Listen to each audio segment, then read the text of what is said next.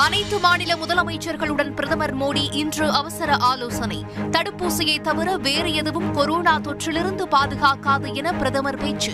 Corona தடுப்பு பணியில் மத்திய அரசின் முயற்சிக்கு தமிழக அரசு துணை நிற்கும் என முதலமைச்சர் ஸ்டாலின் உறுதி. வாக்குறுதி அளித்த திட்டங்கள் மட்டுமின்றி சொல்லாத திட்டங்களையும் நிறைவேற்றுகிறோம். திமுக அரசின் எட்டு மாத செயல்பாடுகள் குறித்து முதலமைச்சர் மு க ஸ்டாலின் இன்று விளக்கம்.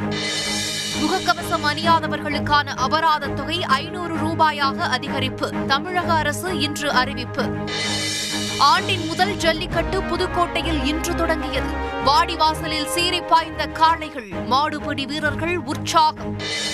சந்தைகளில் கரும்பு மஞ்சள் உள்ளிட்ட பொங்கல் பொருட்கள் விற்பனை. வழக்கமான விறுவிறுப்பு இல்லை என வியாபாரிகள் கவலை. திருச்சி மத்திய சிறையிலிருந்து ராஜேந்திர பாலாஜி இன்று ஜாமீனில் விடுவிப்பு.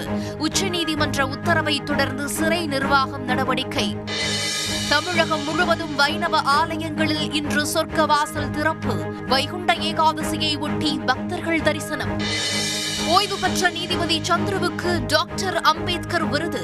பதினைந்தாம் தேதி திருவள்ளுவர் தினத்தன்று வழங்கப்படும் என முதலமைச்சர் ஸ்டாலின் இன்று அறிவிப்பு.